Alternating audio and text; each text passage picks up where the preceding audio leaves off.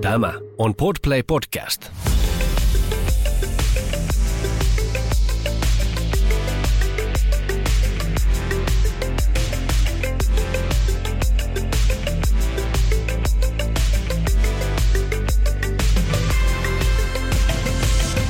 Mun tämänkertainen vieras Niina Lahtinen on, on mulle ää, TV-viihteen Ronaldo. Tai okei, jos ei nyt ihan kansainvälinen tähti, niin ainakin TV-viihteen Teemu Pukki. Koska kaikki pikkupojat ja, ja tytöt pelaa takapihalla futista ja, ja, ja haaveilee siitä, että ne olisi ois niin kuin Teemu Pukki tai Ronaldo. Ja, ja tällä hetkellä tyyliin joka ikinen päivä TikTokkiin julkaistaan 1,4 miljoonaa jonkun ison pojan tai tytön tekemää hassun hauskaa sketsiä, jossa on poimittu joku arkielämän tilanne ja tehty siitä hauskaa. Ja Niina Lahtinen on nyt päässyt sellaiseen asemaan, jossa hänet pyydetään paikalle käsikirjoittamaan aina kun tehdään joku revy tai teatterishow tai sketsisarja. Ja, ja Niina Lahtinen kirjoittaa Suomen parhaimpia sketsejä – tekee sitä TikTok-huumoria sen ylimmällä sarjatasolla. Ja nyt me päästään kuulemaan, miten hän sen tekee.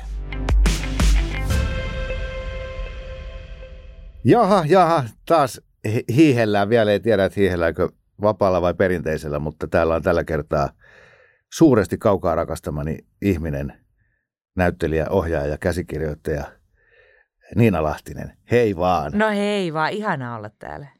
Tässä podcastissa jutellaan ihmisten töistä nimenomaan sen työnteon kautta ja, ja tässä on vähän jo puolivahingossa tavaksi muodostunut se, että lähdetään vieraan kanssa liikkeelle niistä töistä, joita tehtiin ennen kuin näistä ihmistä tuli tunnettuja sitten jostakin muista töistä. Eli äh, muistele Niina jotain sun suosikki, ihan parasta kesätyöpaikkaa, mitä sä oot joskus nuoren likkana tehnyt.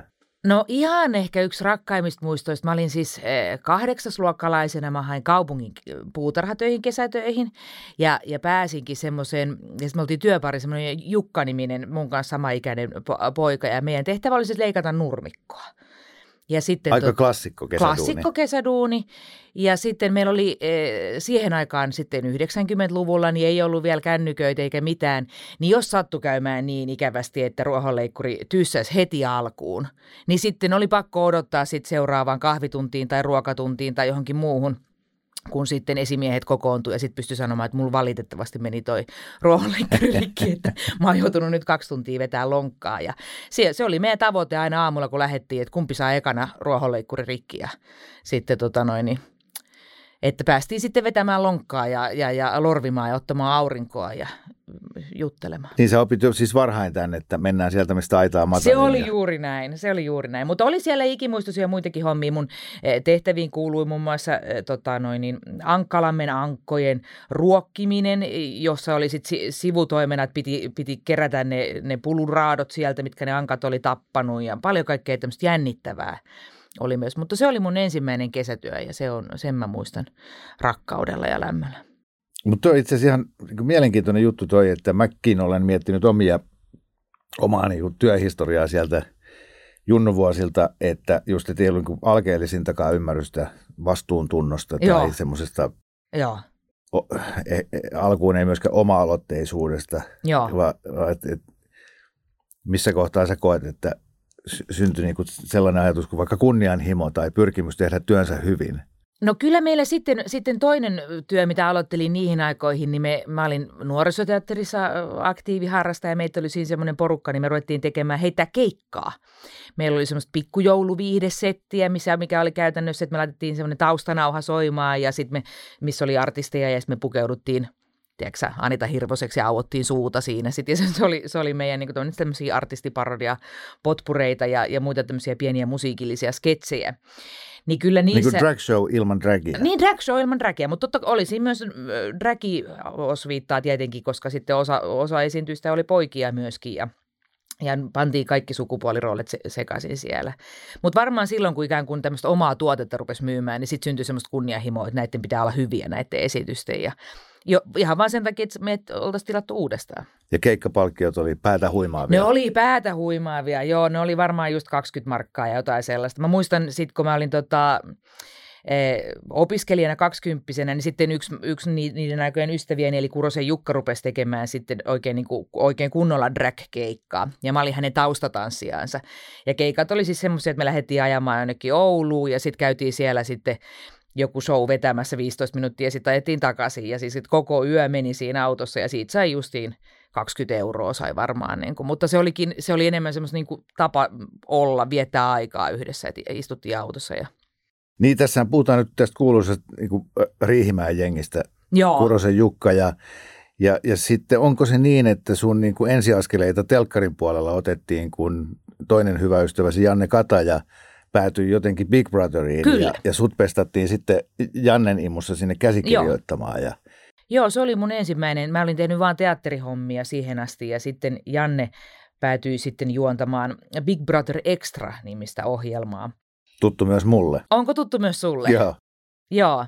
Niin me ruvettiin, sitten meitä oli semmoinen kolme hengeti. Mä tulin tavallaan niin kuin sisällön tuottajaksi ikään kuin siihen. Että mun tehtävä oli, mä olin vähän niin kuin tuottajana ja, ja kirjoitin, että mä keksin meille kaikkea sisältöä sinne. Ja joka päivä tehtiin, tehtiin suora lähetys sitten. Ja...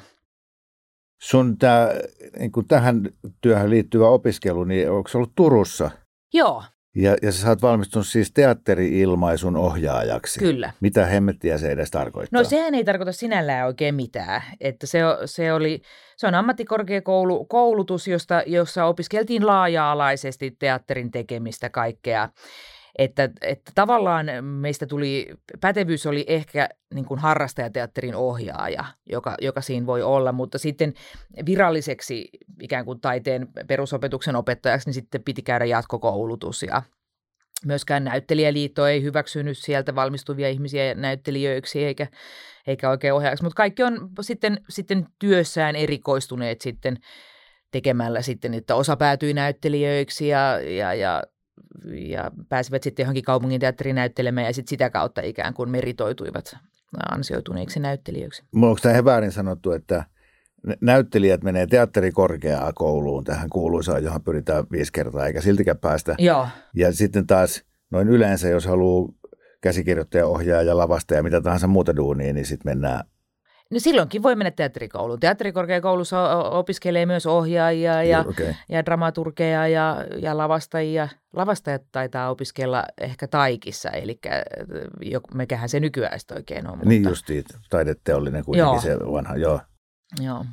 Tota, tota, ää, sullakin siis, sä oot upea ja loistava käsikirjoittaja, sä oot aivan ihana näyttelijä ja, ja, sit, ja, ja, tota, ja sitten sä sen lisäksi ohjaat, sä oot toiminut teatterin johtajana ja, ja sä oot varmasti siis kaikkea tuohon alaan liittyvää. Niin. No sitten me ihmiset ollaan aina sellaisia, että pitäisi olla vaan, että sutkin voidaan johonkin lokeroida, että mikä sä nyt sitten niinku eniten oot. Joo, jo se ei oikein onnistu multa. Se, multa ei onnistu edes se perustittelin antaminen, kun aina kun mä tuun tämmöisiin johonkin haastatteluihin, että ihmiset kysyvät, eli mikä se sun titteli olisi? Mä mietin, herra, mikä mun titteli on? Tai mikä mun niin kuin, että onko mä näyttelijä vai käsikirjoittaja vai ohjaaja vai onko mä niin kuin jotenkin, että mä en itsekään tiedä mitä. Mä, mä, mä teen niin paljon, että se on niin kuin hirveä lista. lista. Sitten mä yritän niin kuin, että siitä, että mitä, mitä kyseistä juttua mä milloinkin promoon. Niin kuin esimerkiksi nyt vaikka, kun mä kerron tästä Rakkaat lapset-sarjasta, mikä nyt 24. päivä marraskuuta Yle Areenaan pamahtaa, niin siinä mä oon käsikirjoittaja ja näyttelijä. Joo, ja noita käsikirjoitusduuneja sä oot tehnyt tosi paljon Joo. Vi, vi, viime aikoina. Tota, miten se niinku syntyi silloin sitten, kun sä opiskelit ja, ja sitten oli näitä sun ensimmäisiä duuneja, niin oliko sulla silloin jotenkin jo, joku semmoinen, että et, et, jo, jo, joku, ketä sä ihailit, että mä haluan tonne, mä haluan televisio, mä haluan kaupunginteatterin lavalle, mä haluan pääroolin, mä haluan ohjata. No si- silloinkin mä halusin tehdä niin kuin vähän kaikkea. Että mä... Ja sitten mä oon aina halunnut ehkä tehdä vähän jotain semmoista niin oman näköistä juttua. Et mä menin nuorena, kyllä pääsin näyttelemään kaupungin teatteriin johonkin juttuun, mutta sitten mä olin vähän sellainen, että ei, tämä ei ole ehkä mun, niin kuin, mun juttua tavallaan. Vaikka sitäkin olen myöhemmin tehnyt ja tulen tekemään jatkossakin ja se on tosi kivaa hommaa, mutta mulla on ehkä joku semmoinen, mikä sieltä ehkä sieltä taideakatemiasta, missä haettiin vähän semmoista omaa ääntä taiteilijana, niin se ehkä on niin kuin kantanut siitä saakka jotenkin semmoista hedelmää, että mulla on vieläkin jotenkin tarve itse päästä jotenkin säheltämään, määrittelemään sitä sisältöä. Musta tuntuu siltä, että sä saat aika hyvät kiksit niin kuin sketsiviihteen teossa siitä, että siinä on vähän samaa kuin joku rokkitähti, joka yrittää tehdä hittibiisin. Joo. Ja sitten se onnistuu siinä ja sitten se lähtee soimaan joka paikassa. Joo. Niin sä haluat tehdä sellaisen sketsin, että sä näet, että kaikki putoaa, kaikki nauraa ja sitten ne jakaa sitä YouTubessa Joo. ja siitä tulee ikään kuin hitti. Joo, se kuuluu tuohon ikään kuin komediaan lajina, että se, se mitä enemmän ihmiset nauraa sille, sitä parempi juttu se on niin kuin tavallaan, että että kyllä mä esimerkiksi tällä hetkellä, kun näyttelen Suomen komediateatterin revyyssä, huvituttaako, niin, ää, niin kyllä se siellä ikään kuin mittautuu. Se, si, siinä haetaan, niin kuin mä, ihan kun mä oon ollut siinä vastaavana käsikirjoittajana, niin mä tuon mun kirjoittamia tai mun ja mun kollegoiden kirjoittamia sketsejä, mä tuon niitä työryhmälle ja sitten mä yritän katsoa, että mitkä resonoi, mikä naurattaa ihmisiä, sitten niitä lähdetään työstää eteenpäin ja sitten se koko prosessi ikään kuin se saatetaan valmiiksi esitykseksi on niin kuin sitä, että mikä naurattaa eniten. Vähän niin kuin matematiikkaa. Ystäväni tai ystävämme Jupe Tuomola Joo, istui sun kanssa jossain sessiossa tai Joo. sessioissa, missä käsikirjoitettiin jollakin Joo. porukalla jotain. Ja Jupe vaan sanoi, että, että, että kun ne on niin kuin mahdottomia tilanteita, että pitää oikein niin kuin levätä huolella, kun hän sanoi, että hän nauraa niin paljon niissä käsikirjoitussessioissa, että hän ei Ihanaa. pysy tuolilla. Koska Niina Lahtinen ja Jarkko Tamminen ja ketä Joo. siinä nyt oli ollut, sanoi, että, että kun ne on, ne on niin ne on niin järjettömiä tilaisuuksia, kun se brainstorming lähtee oikein liikkeelle. Joo. Että onhan niin sellaista duunia, että kehtaako siitä edes palkkaa pyytää, kun se on niin kivaa. Se, se, kyllä se, kyllä se ke- ke- kehtaa sanottako. Mutta on se kyllä, mä oon niinku sanonut, että kyllä se on niinku tommoset äh, komedian kirjoittaminen tai, tai esimerkiksi Comedy Panel on mun ihan niinku suosikkihommaa, mitä tehtiin, hyvät ja huonot uutiset tehtiin monta vuotta, mikä, on, mikä tuntuu silloin aina jotenkin uskomattomalta. Että, mä, että mulle maksetaan palkkaa siitä, että mä menen niinku Suomen hauskimpien ihmisten kanssa istua samaan pöytään ja sitten me ruvetaan niinku heittää läppää. Sitten mitä normaali ihmiset tekee työpäivän päätteeksi, niinku menevät kapakkaan ja alkavat kertoa juttua kavereittensa kanssa. Yes. Niin me tehdään sitä tavallaan työksemme. Että kyllä se on, se on se tosi ihanaa, kun sitä saa tehdä. Öö, Okei, mennään siskonpetiin, Joo. joka on niin kuin, Mennään siskonpetiin. mennään siskonpetiin yhdessä. Olkoon menneeksi, olen valmis. Niin, kun se on niin, kuin niin huikea, kun ne on, kun ne on teemotettuja ne jaksot. Mm-hmm. Niin miten siinä se, se prosessi kulkee, kun te sitten porukalla käsikirjoitatte, että lyöttekö te niin teeman pöytään, että nyt avioliitto, hmm, mitäs me keksitään? No siinä sitä tehtiin vähän niin kuin sillä tavalla, me etukäteen mietittiin, että mitä eri niin kuin, aiheita voisi olla. Ja sitten vastaava käsikirjoittaja Anna Daalman antoi meille kirjoittaja, kirjoittajille, jotka ollaan myös siinä näyttelijänä, niin antoi meille aina tehtäväksi, että okei, että avioliitto, että, että siinä voisi olla tällaista kulmaa tai tällaista kulmaa tai mitä tahansa, että mitä irtoa. Sitten jokainen itsekseen kirjoittaa sketsejä, toiset kirjoitti enemmän ja toiset vähemmän ja sitten me tullaan palaveriin ja ruvetaan käsittelemään, että mitä sketsejä, mutta sitten yleensä aina siinä palaverin aluksi aina joku rupeaa kertomaan omia, niin kuin, että ah, anteeksi, mä oon myöhässä, että mulle kävi näin. Ja sitten tilittää ja sitten kaikki nauraa ja sitten Anna on sillä että kirjoita toi sketsiksi ja sitten se kirjoitetaan. Ja sitten se myöhemmin katsotaan, että mihin, mihin jaksoon nyt voisi sopia tämä näin, että, että on, on sekoiltu lapsen kanssa päiväkotiin mennessä niin kuin tyyppisiä aamuarkitilanteita. Siinä on tosi paljon niin kuin, ikään kuin oikeita havaintoja ihmiset, ihmisten meidän tekijöiden omasta elämästä ikään kuin karrikoituna sitten sketsiksi. Ja kuten varmasti tiedätte, niin joka kerta kun sitä katsoo, minäkin katson, Niin, niin mäkin olen ihan kuin mun elämästä. joo. Joka Toi ihan kuin siitä, mun- että mun ne vaimo. On, joo, Joo. Tai, ne on oikeita tilanteita. ja sehän siitä hauskaa tekeekin. Ja mä oon tota miettinyt, että, että ajattelin, että aikanaan oikeasti porukka putosi tuolilta, kun Charlie Chaplin liukastui banaaniin. Joo. Niin kuin ha- hauskaa oli sitä, kun paistinpannu osui päähän. Ja sitten kun miettii vaikka niin kuin Suomi, Suomen viihdettä, että aikanaan riitti mainiosti se, että Vesamatti Loori puki naisten vaatteet Niin. päälleen. Niin vitsi, kaikilla oli niin hauskaa. Niin. No sitten ehkä niin kuin kummeli oli jo pikkasen kehittyneempää sketsihuumoria. Niin, Ja sitten alkoi tulla Studio Julma huvi, mun mielestä niin putouksen mm. nämä sketsit ja, ja, ja sitten Siskonpeti, että Mm. et nimenomaan niin kuin todella teräviä havaintoja kaikkien meidän elämästä käännettynä huumorin muotoon. joo. No nyt ollaan tavallaan naurettu kaikille tällekin jo. Niin. Mitähän, millaisiakohan sketsit on 30 vuoden päästä? Ollaanko sitten palattu taas siihen, että liukostetaan banaanikuoreen? Niin, en mä tiedä. Mä luulen, että siellä, siellä kyllä siellä niin kuin ennen vanhaankin on ollut jonkinnäköisiä havaintoja. Kyllä mä luulen, että siinäkin, että Vesku on pukeutunut naiseksi, niin siinä on naurattanut joku semmoinen havainto, että aha, on olemassa jotkut naiset, jotka tekevät tu- tuolla tavalla juuri. Että siinä on jotain, joka resonoi ihmisissä, että, että onpas, onpas hyvä havainto ja onpas hauskasti esitetty. Että kyllä mä luulen, että siellä niin kuin komedian taustalla aina on, on 30 vuoden kuluttua joku havainto. Eli siinä kaikessa on lopulta, tai suurimmassa osassa ainakin kyse siitä, että poimitaan elämästä joku yksityiskohta niin. ja sitten nauretaan sille. Niin, sitten käännellään sitä, karrikoidaan sitä ja muutetaan tekijöiden niin kuin, otetaan siihen, yhdistetään siihen joku toinen asia, jolloin se muuttuu joksikin muuksi niin kuin vaikka siskon pedin ehkä justi kuuluisimpia sketsejä Viinapäivä, joka on aikana ollut, niin kuin Joonas Nurman on sanonut, että sanoi, sanoi aikana, että, että, tota, että mieti, jos vanhemmat vinkuisi viinaa samalla tavalla kuin lapset vinkuu karkkiin. Ja sitten mulla, jolla oli kaksi pientä lasta, mä että Oo, mä tiedän täsmälleen. Mä tiedän täsmälleen, mitä tois mä pystyin niinku kirjoittaa sen, miten mun lapset vinkuu. Ja sitten vaihdoin ne vaan viinaksi. Ja sitten, tota, sitten syntyi viinapäiväsketsi. Joo tonniveto, niin kaikki, jotka kuuntelee tätä podcastia, niin heti tämän jälkeen menee YouTubeen. Katsoo viinapäivä. Siskon Peti viinapäivä. Niin, koska se on hyvä. Se on hyvä. Oletko aina töissä? Onko sulla joku pikku muistikirja,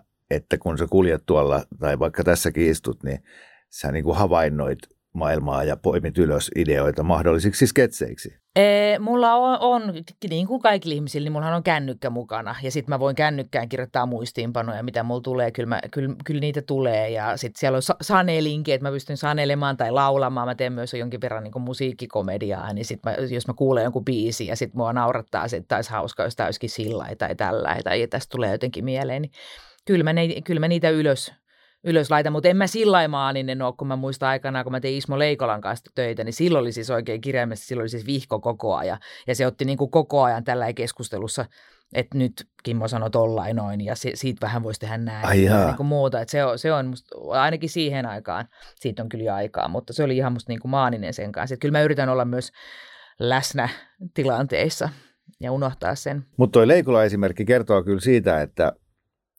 että kun, kun sitten katselee YouTubesta niitä Leikolan Amerikan juttuja, niin. ja siellähän on ne semmoinen neljä, viisi kappaletta sellaisia, milloin on valtavasti katsojia, mitkä Joo. mäkin olen käynyt viisi kertaa katsomassa nämä hänen legendaariset. Ja ajattelin, että jos on laittanut vaikka viisi tuhatta asiaa sinne niin. muistikirjaansa, ja sieltä viisi jää tällaisiksi klassikojutuiksi, niin, niin, niin kyllä siinä niin kuin tavallaan yhden mahtavan vitsin eteen niin kuin aika paljon Joo. duunia takana. Kyllä, ja onhan se siis, kyllä mekin tuossa revyissä, jos meillä on siinä 20 sketsiä, niin kyllä me ollaan kirjoitettu niin kuin 100 sketsiä ainakin, mistä niin kuin sitten on valikoitunut ne parhaat, että paljonhan sitä tulee tehtyä. Ja sitten ihan sellaisia, mitkä on tosi hyviäkin havaintoja tavallaan, mitkä ei vaan sitten koskaan lähde lentoon, tai mihin ei keksitä jotenkin sitä oivallusta, että miten kun sketsissähän tarvii tulla joku semmoinen, että siitä täytyy olla joku rakenne, siinä pitää olla joku käänne tai johonkin sen pitää loppua tai jotenkin näin, niin niin joskus sitä ei vaan jotenkin oikein löydy. Että on niin kuin hyvä premissi, että joo, tämä on hyvä näin, mutta että mihin tämä sitten menee, niin ei mene vaan mihinkään. No mutta mistä sen tietää, että nyt, nyt tämä kelpaa siihen revyyhyn tai, tai siskonpetin jaksoon. No kyllä sen, kyllä sen valitettavasti sen kyllä yleensä tunnistaa jo siitä, kun lukee sen ääneen sitten itsekseen se sitten sen jälkeen, kun se on tehty. Tai yleensä, tai kun mä, mä tykkään tehdä ryhmässä kirjoittaa, niin kyllä me siinä ryhmässä jo tavallaan tajutaan, että no ei, ei tästä tullutkaan mitään. Että ensiksi, ensi alkuun nauratti hirveästi, mutta sitten alkoikin hyytyy. No mutta eikö, kun sitten kun sä oot se viisi kertaa lukenut läpi, niin eihän se sua enää naurata sitten. Sitten sä alat jo niin, epä, siis, epäilee sitä omaa juttua. Onko tämä mukaan hauska? Niin, joo, kyllä sitäkin tavallaan käy, mutta kyllä sen niin kuin sitten näillä kilometreillä jo tavallaan tunnistaa, että onko jossain niin kuin hyvä, hyvä rakenne vai eikö ole, onko jossain hyvä havainto vai ei ole. Mutta sitten joskus on semmoisia, mitä itse rakastaa ihan alusta loppuun saakka ja on sillä että vie sitä työryhmää, tehdäänkö tämmöinen. Sitten kaikki on että mm, ei oikein naurata. Mä että ei, kun katsokaa nyt, eikö tämä hauska, kato näin. Ja sitten on että ei, ei, ei naurata. Sitten mä että kun te tyhmiä, mä vien tämän sitten seuraavaan prokkikseen. Sitten mä vien sen seuraavaan prokkikseen ja sitten mä tajun jo sitten, kun siinä on aikaa kulunut, niin mä että ai niin, joo, niin, no ei tämä nyt niin hyvä sitten ole. Jops, laitat viestin kaikille sinne edelliseen, että sori, so, sori kun mä kiukuttelin. Anteeksi kun kiukuttelin, Mutta joskus jotkut toimii joillekin koomikoille ja mä teen monissa eri, eri yhteisöissä tavallaan, että jostain näkee, että no tämä voisi toimia Tammos, Tammisen Jarkolle, Joo. että mä vien tämän sinne. Yes. Tai että, että tämä vois, tämän voisi lähettää putoukseen tai tästä voisi tehdä revyysketsin tai mitä ikinä. Mitä mieltä saat semmoisesta ajatuksesta, että 80 prosenttinen suoritus riittää? Meillä Suomessa hoetaan sitä, että niin kuin urheilussa, että 120 prosenttia ja satanen lasissa ja niin kuin näin. Niin. Mutta eräs minun mielestä viisas ihminen sanoi, että 80 prosentin suoritus riittää. Ja tarkoitti sillä sitä, että kun säkin oot semmoinen, että sä teet koko ajan paljon niin. kaikkea, sä teet paljon asioita. Jos sä jokaiseen laittaisit Joo. 100 prosenttia ja hioisit sitä, niin saisit kolmes kuukaudessa burnoutissa. Niin. Kyllä mä niin tunnistan ton jossain, siis esimerkiksi kun työskentelee nytkin tuossa revyyssä, on ihmisiä, jotka tekee täyspäiväisesti näyttelijän työtä. Ne tekee siis niin kuin illasta toiseen, ne menee teatterilavalle ja sitten mä niin jotenkin katselen niitä ja yritän oppia siitä myöskin, että miten ne, mihin ne panostaa ja missä ne säästää itteensä tavallaan, että tässä kohtaa voi ottaa vähän iisimmin. Ja sitten ihmiset on tietysti kaikki erilaisia, että jotkut lämmittelee ja avaa ääntää hirveästi ja jotkut niin kuin kävelee paikalle ja ottaa sen niin kuin rennosti ja silti ne pystyy niin kuin ihan, ihan mainioon suoritukseen, että se, se on varmaan on niin kuin yksilökohtaistakin, mutta kyllä mä, niin kuin vähän siitä, kyllä mä, kyllä mä oon ton viisaan ihmisen kanssa kyllä vähän sillä samaa mieltä, että, että jos koko ajan niin kuin puristaa mailaa, niin, niin sitten ei se kyllä hyvä ole. Niin, onkohan sen semmoisen että nyt tämä täytyy, mun täytyy, mä vielä kerran tämän mietin läpi, että onko tämä nyt varmasti hyvä, niin, niin eikö siellä on pelko taustalla, että, niin. että, että tämä on nyt sitten, että ei kukaan nyt vaan naura niin kuin, tai niin. sano, että tämä oli huonosti tehty. Niin. Että tavallaan se, se on myöskin ehkä itseluottamusta. Niin. Ja, ja joku sanoi joskus, tai olivatko he itse, niin tämä parivaljakko, muinainen parivaljakko Markus Selin ja Renny Harlin, mm. jotka tekivät elokuvia, että et, et Renny oli se, joka hieroja, hieroja, mietti ja, ja, ja Markus Selin taas niin kun siinä, että se keksi jonkun jutun, jota ne lähti tekemään ja sitten kun se oli vasta puolessa välissä, niin Selin oli jo kyllästynyt ja siirtynyt seuraavaan. Joo. Mutta parivaljakkonen niin täydensi Joo. toisiaan, että, Joo. että kumpiakin tarvitaan. Joo. Kyllä mä tunnistan tuossa kyllä paljon meitä taiteentekijöitä ja mä tunnistan itseeni. Mä oon siis hirveän hyvä inspiroitumaan ja innostumaan. Mutta sitten mä, mä, mä kanssa niin kuin väsyn ja jotenkin semmoinen, just sen takia mä esimerkiksi puhun tuosta kaupunginteatterin näyttelijätyöstä, että mua alkaa niin kuin vähän sillä lailla kyllästyttää se jossain vaiheessa. Mä oon sillä, että no nyt mä jo, nyt mä oon jo 50 kertaa tehnyt tänne, että nyt mä tiedän tämän jo, nyt mä voisin tehdä jotakin muuta, että mä en, niin kuin, en oikein jaksa sitten jotenkin niin kuin loppuun asti vääntää. Ja sitten samaten noissa jotenkin käsikirjoitusten hiomisessa, että mä oon hirveän hyvä innostumaan ja pystyn tuottaa tosi nopeasti tosi paljon tekstiä. Mutta sitten kun sitä pitäisi niinku kirjoittaa niinku versioita viisi ja kuusi ja seitsemän ja kahdeksan, niin sitten mä oon sellainen, että no en mä nyt enää jaksa.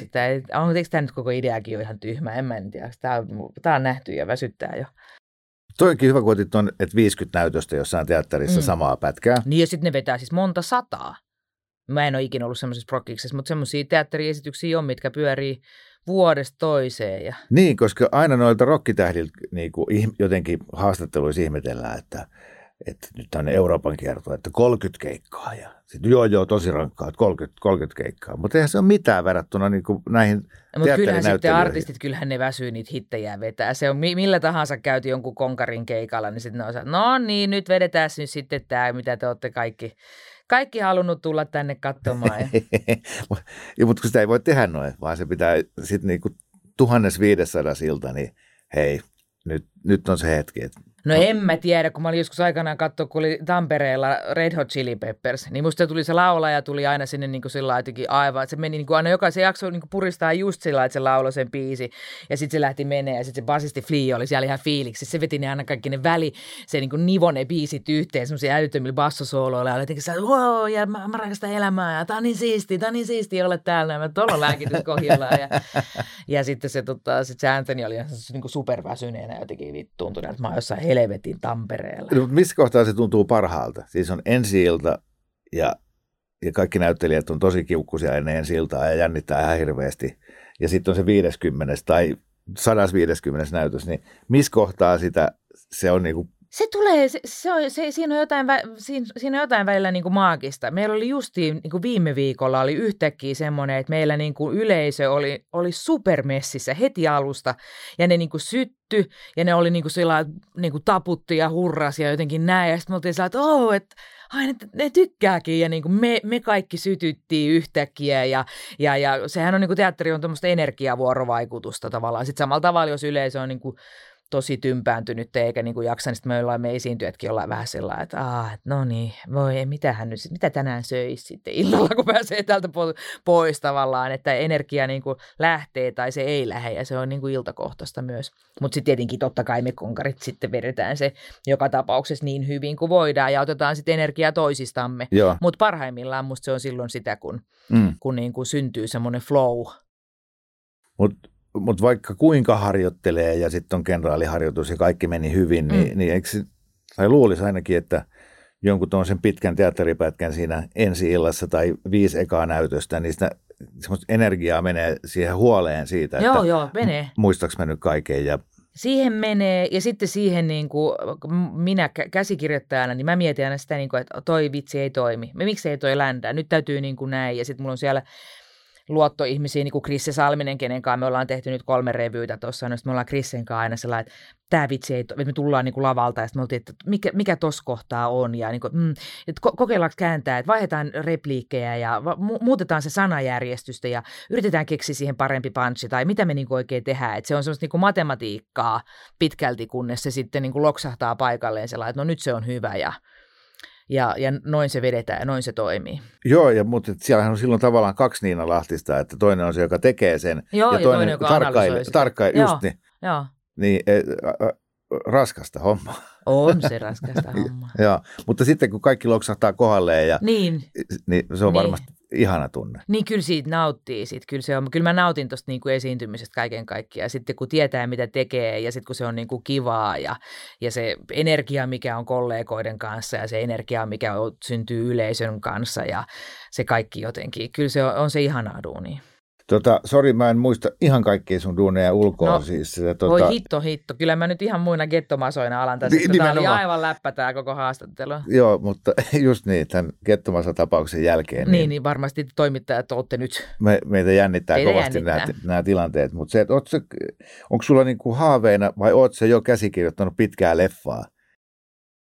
Mä oon tota, mä oon, en ole omaa pitkää leffaa kirjoittanut, en ole. Mä oon ollut so, sovittajana mua, totta noin, niin, Janne Kataja ja Pamela tuolla kysyi mua aikana, että mä tulin sovittaa Swingers-elokuvaa, niin sen käsikirjoituksen mä tein niin kuin suom, suomennoksen sovituksen ohjaaja Pamela Tulan kanssa, mutta omaa niin kuin pitkää elokuvaa. Me yritettiin tehdä Anna Dalmanin kanssa kirjoittaa niin kuin siskonpedille pitkää leffaa, mutta se, siitä ei tullut mitään, varsinkin sitten, koska sit me, se, oli, se oli sijoittu Euroviisuihin, ja, ja sitten samaan aikaan julkaistiin, että Netflixiin tulee siis Will Ferrellin tekemä Euroviisu-elokuva, sitten mä että aa, se meni siinä se meidän elokuva. Niin sitten me ei koskaan tehty sitä, mutta kyllä me, niinku, kyllä me haaveillaan, että me tehtäisiin. No juu, sä vastasitkin mun seuraavaan kysymykseen, että semmoinen, semmoinen vielä voisi olla, koska siis henkilökohtaisesti mä oon sitä mieltä, mua kiinnostaa aina – kyllä jos mä näen hyvän leffan, mm. niin, niin sitten aina siellä on ne pääosan näyttelijät totta kai, niin kuin, niitä haastatellaan ja mm. ohjaajat ja näin, mutta että niin kuin käsiki, eihän mikään leffa ole yhtään mitään ei. ilman käsikirjoitusta. Ja komedia-elokuvassa se on supervaikea käsikirjoittaa. Niin. Se ei, ei, ole, ei ole hirveän montaa hirveän hyvää. Mm. Koska siinä on sitten se tavallaan niin kuin erona sketsiohjelmaan, kun sketsiohjelmassa sä voit ottaa vaan ne hauskat biitit näin, mutta sitten komedi- siis elokuvassa sun pitäisi kannattaa ikään kuin sitä juonta, sen pitäisi kulkea, jolloin siinä pitää olla aika paljon draamaa mukana, joka sitten taas on niin kuin, syö komediaa pois. No tästä päästäänkin siihen, että, että tota, nyt sulla on juuri tänäkin syksynä kädet täynnä töitä, huvituttaako ja, ja, ja, ja muuta, mutta mitä, mitä tulevaisuudessa, minkälaisia – asioita sulla on, sulla on haaveena, paitsi ehkä pitkän elokuvan käsikirjoittaminen joskus? Mulla on paljon kaikenlaisia haaveita ja sitten... Eipä ja, yllätä yhtään. Eipä yllätä yhtään. Ja sitten a, a, nyt on tulossa aika mielenkiintoinen vuosi. Pääsen tekemään semmoisia töitä, mistä tuut kuulemaan tässä tulevan vuoden aikana, että mä on, pistän itseäni likoon hyvinkin erilaisissa rooleissa. Okei. Okay. Joo. Niin sitten nämä on kaikki kanssa semmoisia unelmia, mitkä pääsee tota, noin, toteutumaan ja tutkimaan. Ja sekä teatteri että television puolta. Elämä on seikkailu. Elämä on seikkailu. Ja työnteko on ihmisen hommaa. No, sitäkin se on. Niina Lahtinen, älyttömän paljon kiitoksia Hei. sinulle. Kiitos sinulle. Oli kiva jutella.